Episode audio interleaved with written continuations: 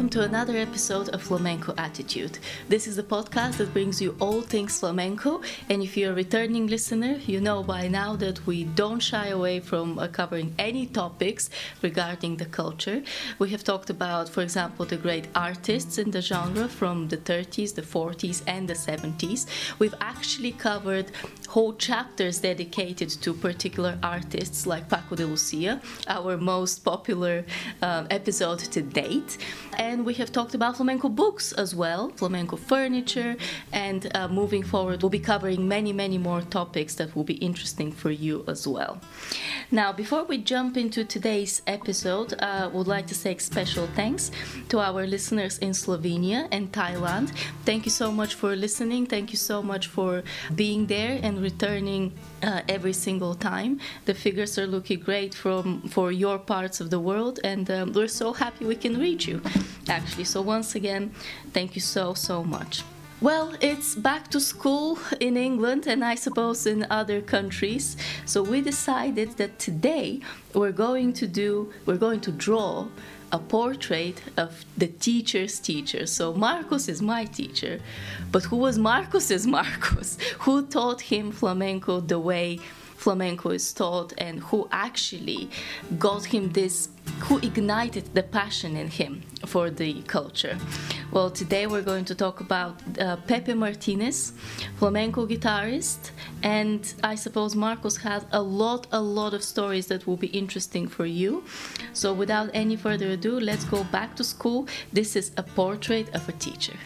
It's great that you said school because um, before I met Pepe, I had my first teacher, uh, Tony Clinton, in London, a wonderful guitar player and teacher, and I was at school then. Yeah. Uh, I mean, I was only uh, 10 or 11, and um, I used to go every Sunday to have a lesson with, with him, and he taught me wonderful, wonderful ways of, of the flamenco. And the flamenco is very difficult, and you know, I used to do a, a paper round. I used to have to do mass as, a, as an altar boy and all of these things, and then learn my flamenco and come home. But uh, later on, as you said, uh, I, I, I went. I, I didn't live in Oxford in, in these times, but I, I came to Oxford. I was invited by by somebody to come to a concert of Pepe Martinez, who's one of the great players from Seville. Uh, he's uh, he played for all the great artists, La Nina de los Peine, Juanito Valderrama, uh, you name it. He, he, I mean, he's made he made about uh, apart from his solo records. You can't believe this. He made about 200 records yeah. with singers. I mean, it, it's, it's just incredible. So this this is him as an artist. It's him as an artist. So I, I didn't know him, and I came on a very cold, uh, foggy day to Oxford, to the university, to the, the Holywell Music Room. And Which is a wonderful place. We've been there place. on a few occasions. Yeah. Could recommend if you ever come to Oxford, wherever you are in the world, if you ever come to Oxford and you're after a real I would say more class on the classical type musical experience, the Holywell Music Room is for you. Yeah, it's it, I, I, it's funny you, you say this because um, there's some cuttings over there on on the thing there, and I've just been because on we, Lolo's Fish Bar. On Lolo's Fish Bar, and, yeah. and they're talking about when when I played there in in the seventies, and we had hundreds of people there, and and the the journalist has gone and said they they need to get a much bigger venue. like, you know, and the Holywell Music Room is not massive. No. Yeah. But getting back to Pepe, so I arrive there and he um, he's there in his typical way, getting ready, and it's like what's happened to me throughout my life. He suddenly says, "Ah, you're you're a flamenco." Which means that actually, even before Pepe Martinez, you yeah. already had this in you that you want to be an artist. Yeah. Um, then why do you refer to him as your teacher, given that you had other teachers before that?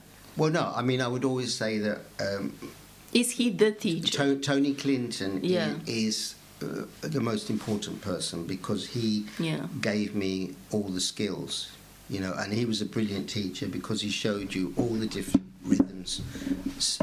You know, every week you'd learn a different rhythm and, and you'd have to get on top of it. And I've got some brilliant photographs where he used to uh, say, well, it's Christmas time, we must play a concert uh, for your for your mother to show you how how far you're getting. We'll do duets, Mm. and eventually uh, we went to the Edinburgh Festival together and played duets. Now Pepe Martinez is a totally different person because I know you're going to say is he doesn't teach.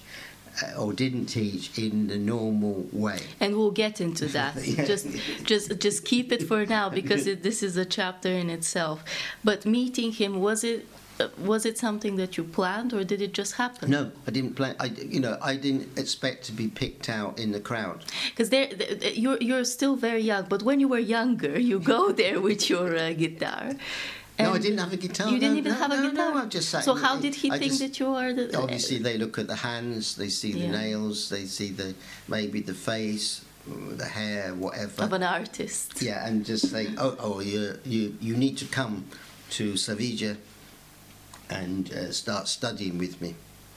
And that was what he said. And uh, it was a bitterly cold night, and I, I went back home and I thought about this. And in fact, it didn't happen till many years later. Uh, I couldn't do it immediately at, at that time. You know? was that your first very first visit to uh, Seville then or Spain in general Yeah, well, I didn't. Yes, because this was in Oxford, but then Yeah.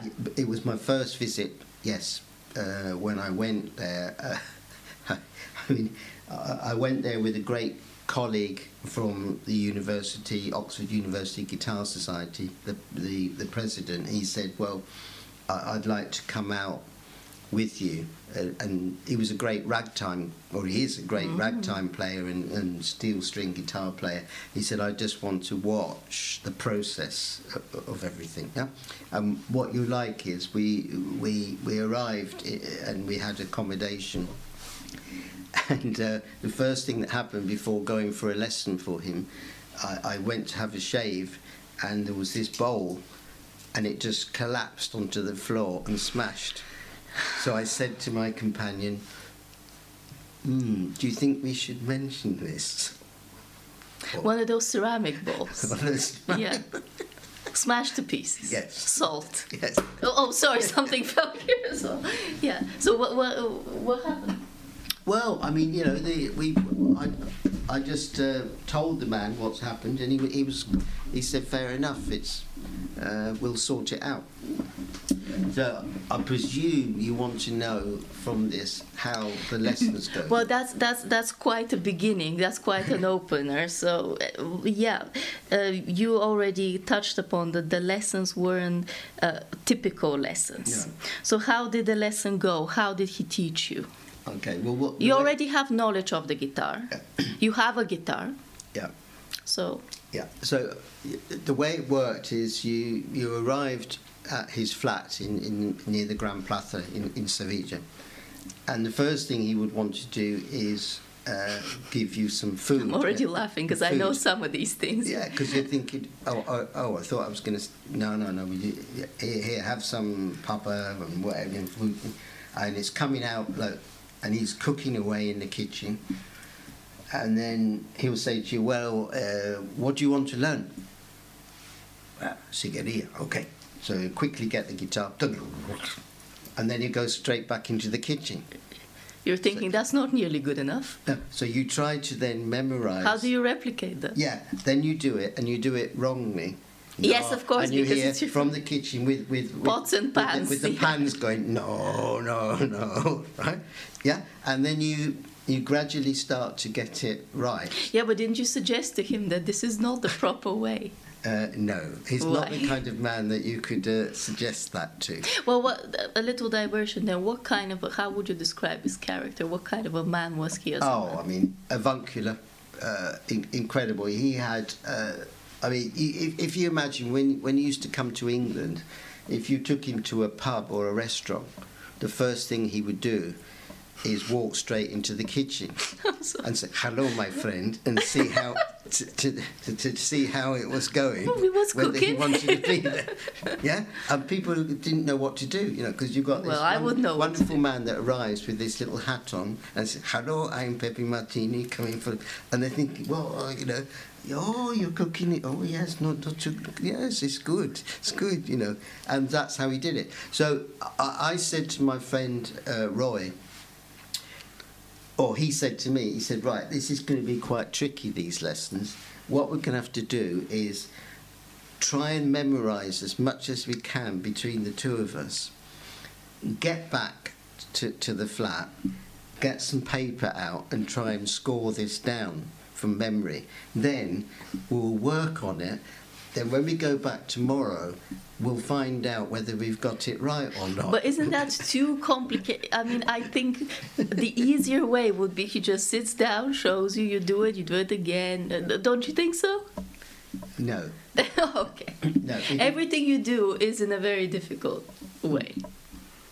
He did have proper uh, paper Yeah. cifras and stuff like for for one of the major pieces. But if you wanted to learn hardcore flamenco, that's how it's done.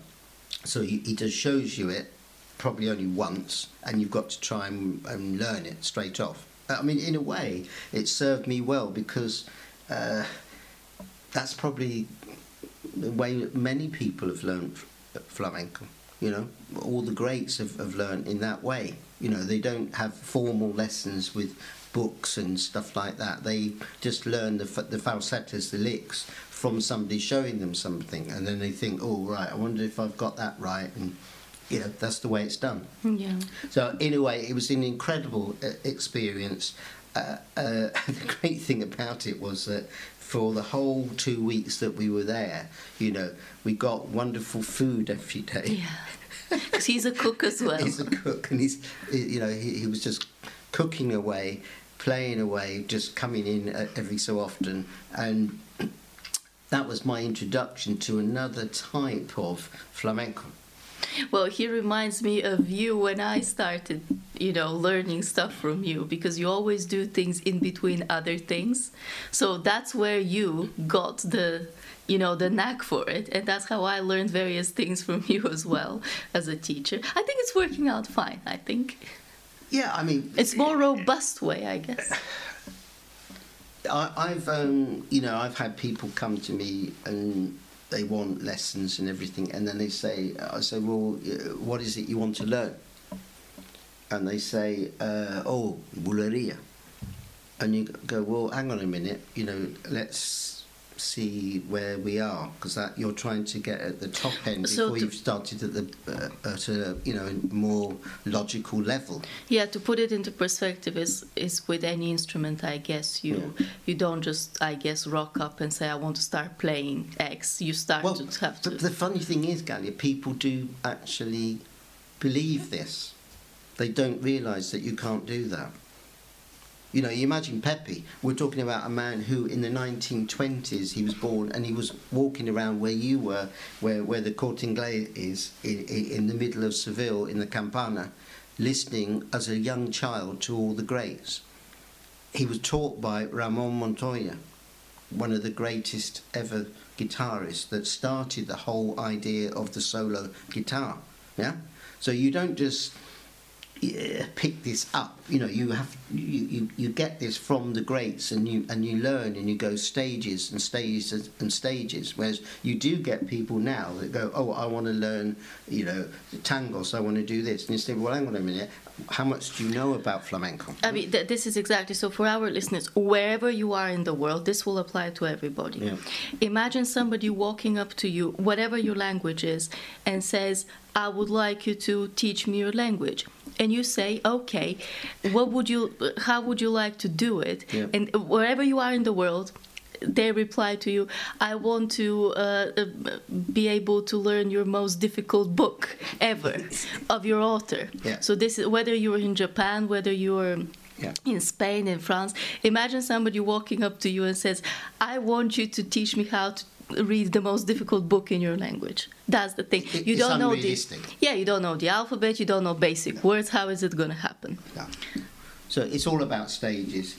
Um, now, something you're going to love about, Well, he's an interesting man, isn't he? well, yes. This is where it's coming. Because he's also eccentric. Are, are we going to talk about cigars then? Yes. Well, Apologies to anybody out there who doesn't smoke. including myself included, I've never smoked, but I would enjoy this story, I think. uh, Pepe loved his cigars, but he was very interesting because one of the most luxurious cigars that you can get from Cuba is Monte Cristo. Is is the number one cigar. Hello to our Cuban audience. But he would only decide to have two a day of those, and the rest would be uh, Spanish cigars, Farias, and different ones. Because he said you've got to appreciate things, so you have to have, and also he would smoke these cigarettes, which I've still got packets of. That when you buy them, Ideales, they're not even rolled, so you have to pull it out of the packet and roll it and put it together. Am I making sense to you?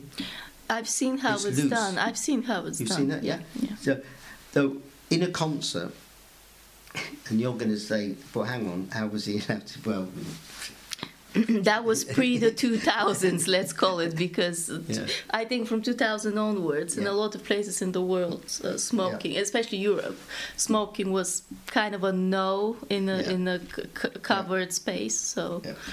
So he'd say, uh, "From my place, Sevillana, in goes the cigar." starts playing Starts playing. And you would watch this cigar, and the wonderful thing about it is you'd see that The ash. getting lower and lower and lower, and you're thinking, you weren't concentrating on the on the music. You're thinking, the ash is gonna when drop. is that ash going to drop exactly? and it, that's one of the one of the great things about Pepe that he did that. Um, another one, uh, the BBC made an amazing film about him. And in this film, he says, "Well, England is wonderful because you can get good pajamas, pajama, the best pajama, and." he actually used to go some days to the main post office in Seville in his pajamas to post some letters.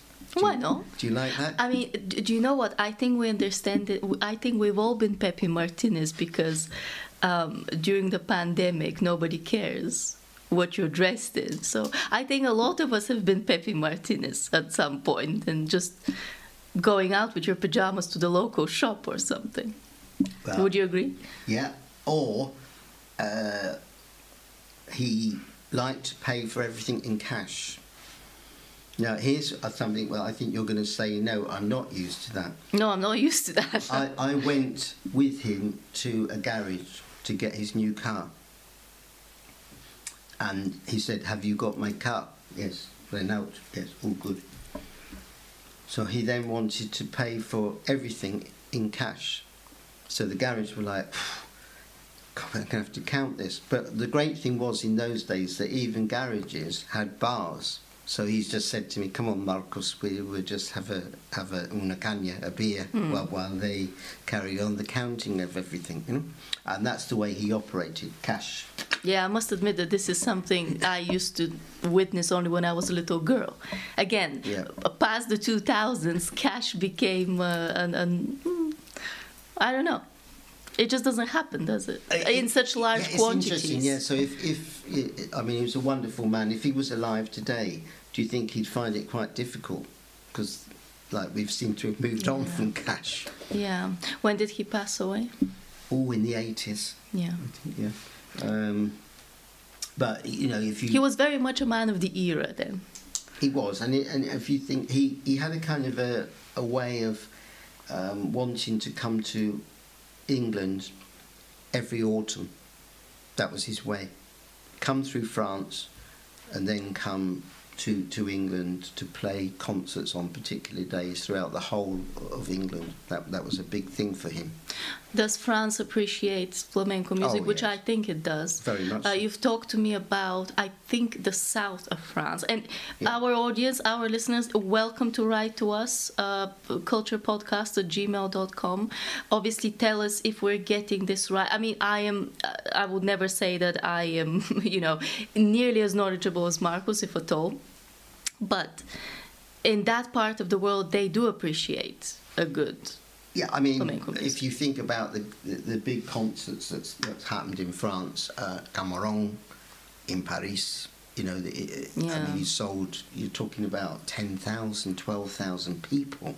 He went to Switzerland. It- yeah, all of these different. Yeah, he played in the jazz festival there. All of all of this stuff. So yes, in France, there's a big afición for for the flamenco, no doubt about it. You know, and then of course, as you say, in in the south, we've got the tradition of the rumba with the Gypsy Kings and and, and things like that. So yes, there, there is a great thing. And Pepe always, on his way back. Uh, did a few concerts in France, you know, just to just to Spice things up. just to top up the, the tough up the thing. So, I mean, a great thing I want to, want to tell you about is we, we, we've never talked about flamenco and football, We will, but we will now. Okay. but but just a small. ju- Give me a small story, and then we'll discuss it in large in another okay. episode. Well, well, well, Seville has two football clubs, Real Betis and Sevilla. I've been in uh, the was was it like the fan house of one of them when we went? Yeah, you, yeah, The green. yeah. yeah. You've been in, you've been in one of the. Of, Unfortunately, you didn't let me at the back room. Remember, because there was a back room. oh, they it was all locked up, wasn't it? Yeah. Yeah. You didn't open it for me. No, that's the oldest uh, club of, of the Betis uh, in Sevilla. Yeah, we were in Santa Maria La Blanca. Yeah, I'd forgotten about that.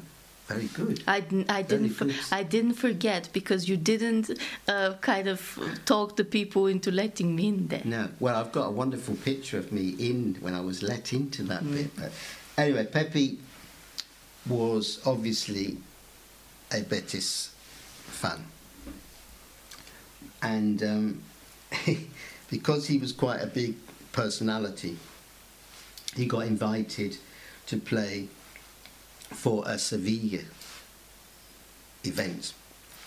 So it's an event for Seville Football Club. So what he did, he went with his guitar, and he always specified to this maker that he wanted green lining in the case. Yeah. So he goes to this club, which is obviously the red, and opens up, and he's got his little Betis thing, and the lining is green, which he really enjoyed even though he was being paid to, to give a concert for, for the, the other side. Let's put it that way. Well, see, this is the thing. Football is very tribal. I don't under, I'm not really a football fan, so I don't get it. But I do understand that people really, you know, the, the big fans really um, associate themselves with the club and everything. So, um, apologies to all of you Seville club fans out there. but um, but yeah. Uh, so, but which which is the bigger one actually? It's is it the Seville? Well, you see, if I sense anything on this, it will get me into difficulty. Okay. So I, I, I'm not We going- remain. I'm yeah. not going to comment We will on that. we will remain completely neutral on the mat. But I will say one thing. Um, when you went down the road to the the Corte Inglés in the Campana, I showed you this building, wonderful building on the right hand side, where all the flamenco people used to live, and it said 1935 when Betis won the league. no, isn't that wonderful? Wonderful. You know, because people say to me, "But what, what, you know, what's happened with Betis?" I said, "What you, what's the problem? We, we, we won the league in 1935." Was that when you won? Like that's it, full stop, or yeah, they won. They won the whole league. Yeah, in 1935. and since then? Nothing. No. Okay. Well, no, they've they've they've won the King's Cup and, and a few little things, you know. Well, But that's it, it doesn't matter because the the flamenco and, and the Betis is, is very joined. Yeah. So you know. Well, again, we just love to bring you these little stories, and uh, we're not trying to necessarily link ourselves into anything right now. We just want to bring it that because it's, it was a big part of Pepe's life now. I have read your book. Marcos has a book on Camarón. And one thing that l- literally did strike me is when Marcos had to kind of eh, kind of secretly buy condoms. I mean, he, he is not a man who would like easily you you won't convince him to do that, but you had to on a few occasions, didn't you? Well, you- now, you- why was buying condoms such a big thing? Okay, you, we're, we're back to Pepe Martini. We're back to, of course, this is a whole episode dedicated to him. Okay, he'd read that in England they brought out these condoms called Fiesta, Fiesta, and but in England. yes, and that they were in in different colours. Yeah, we, we love a different colored condom. Yeah. So he said to me, "You have to get me a packet of these." Did he have a particular color that he wanted to go for? I don't know. So I'm thinking, oh God, you know. So um, I've never bought anything like this myself. So I go and get these, and I land at Seville Airport, and already he's shouting like, "Have you have you got them?" You know. So I thought it'd be quite a private thing, and then he immediately got them and took them out and started showing everybody these.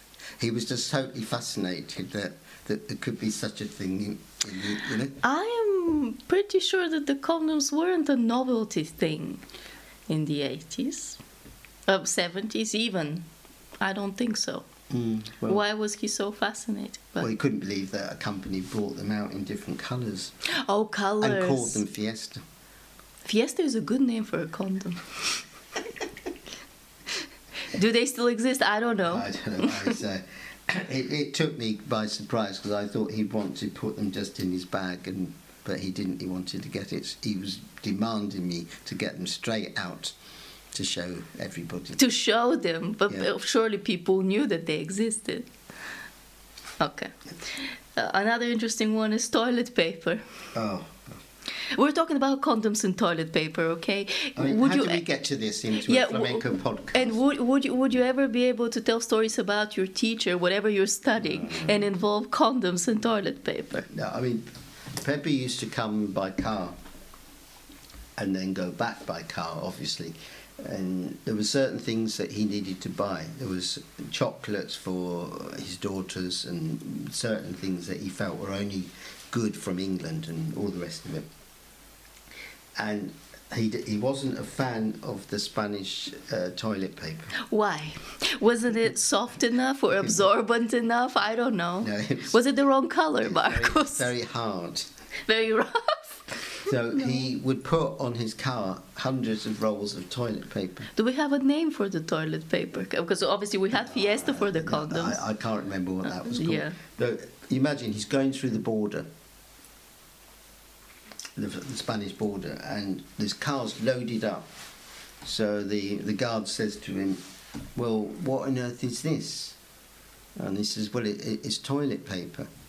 And he said, Well, you know, what's why are you doing why are you importing this ridiculous quantity of, of, of English toilet paper so Pepe in one of his classic moments pulled out a roll handed it to the guard and said go and try it and you'll see why Try it right now. oh my god. and that really sums up the man does it not I mean, this is just. Uh, here's a little anecdote. We we actually lived through it, didn't we? Yeah. I'm not sure whether this happened everywhere, but in England there was quite a shortage of toilet paper in the shops during the first months of the pandemic. And I think in the United States, I, I can't vouch for everywhere in the world, but we had quite a shortage. So I think Pepe Martinez was ahead of time. He wanted to be stocked. he, You know. he certainly didn't like the uh, Spanish toilet paper of that era and felt that this Yeah. was better We, we do hope that Spain now has a better toilet paper. Well, I don't. I mean, the Uh, other thing was that he he was very funny about me uh, going to festivals Why so? or going to Moron. He never wanted me to go to Moron. I don't know. But then when I went to these different festivals, he would then say to me, "Right, you make sure you come back. I'll have a nice cognac for you, and you give me full report." Yeah, but he, he, do you think he didn't like the crowds, the attention, the hassle? I don't know, you know. But it, but he said, and you mustn't go, you mustn't go. And then you say, oh well, if you are going, make sure you come back and tell me all about it, you know. Hmm. He'd say you, you won't learn anything from this. Because I think if, let's say, we were in this situation, you would actually encourage me to go to an event and get some uh, whatever I'm doing, you know, and Yeah.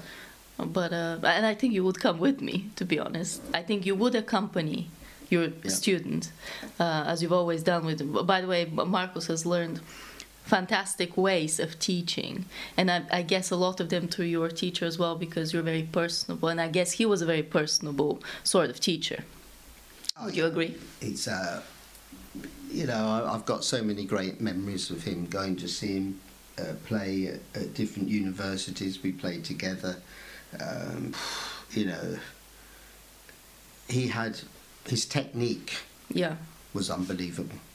You know, and he had these very very small fingers, and he could play like you, you, you couldn't believe it.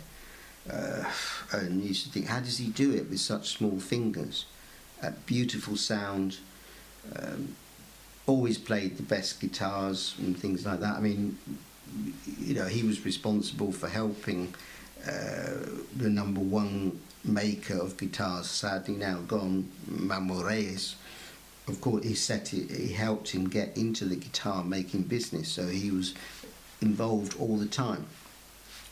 Uh, and I'll end up with with a, a little to- story about Pepe because he uh, was involved with all the greats, and one of the reasons is that he had a bank account.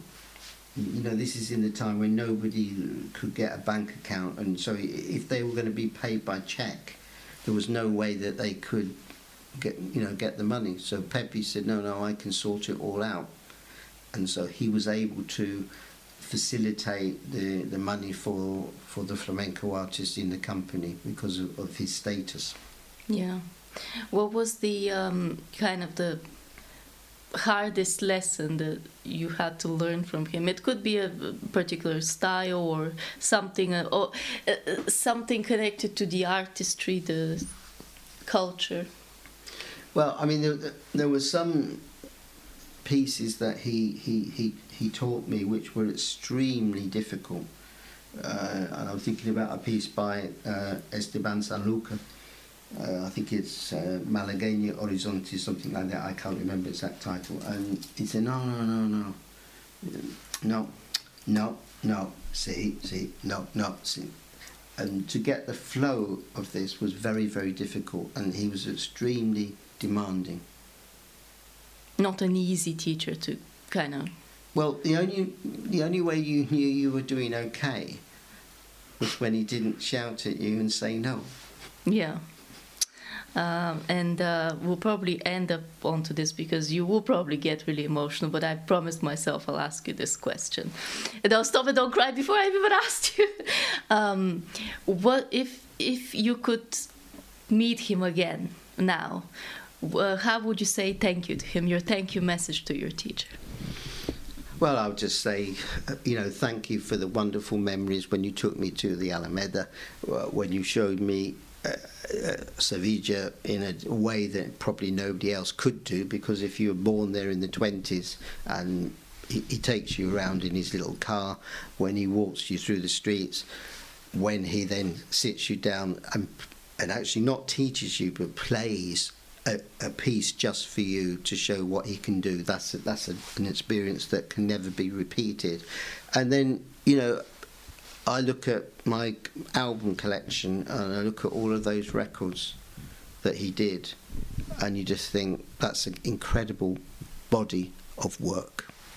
I hope you enjoyed our back to school special edition of Flamenco Attitude, where we talked about the teacher's teacher, uh, namely Pepe Martinez, who is one of the great influences on Marcos's life as a guitarist, as a flamenco guitarist, uh, and somebody who's actually enriched his life uh, in many ways beyond only guitar playing. And um, do you know what? We hope that if you are studying flamenco, you have somebody like this in your um, life life or indeed whatever you're studying we hope that you have such a role model because i think teachers and marcos uh, will join me on this as well teachers are extremely important as an influence so, this is our little reminder to look up to your teachers and respect your teachers and try to uh, be your own person, but also follow their advice. It's invaluable. Uh, a little reminder that uh, our Q&A session is on the 25th of September, so we would say please send us your questions and comments by September 22nd. Uh, we will record on September 23rd and 25th. We'll actually upload our episode. You can get in touch with us at Flamenco Pod on Twitter, or you can email us culturepodcasts at gmail.com. Uh, if you want to use the email as well. Until the next time, whether you listen to, play, or learn about flamenco, remember to always follow the beat.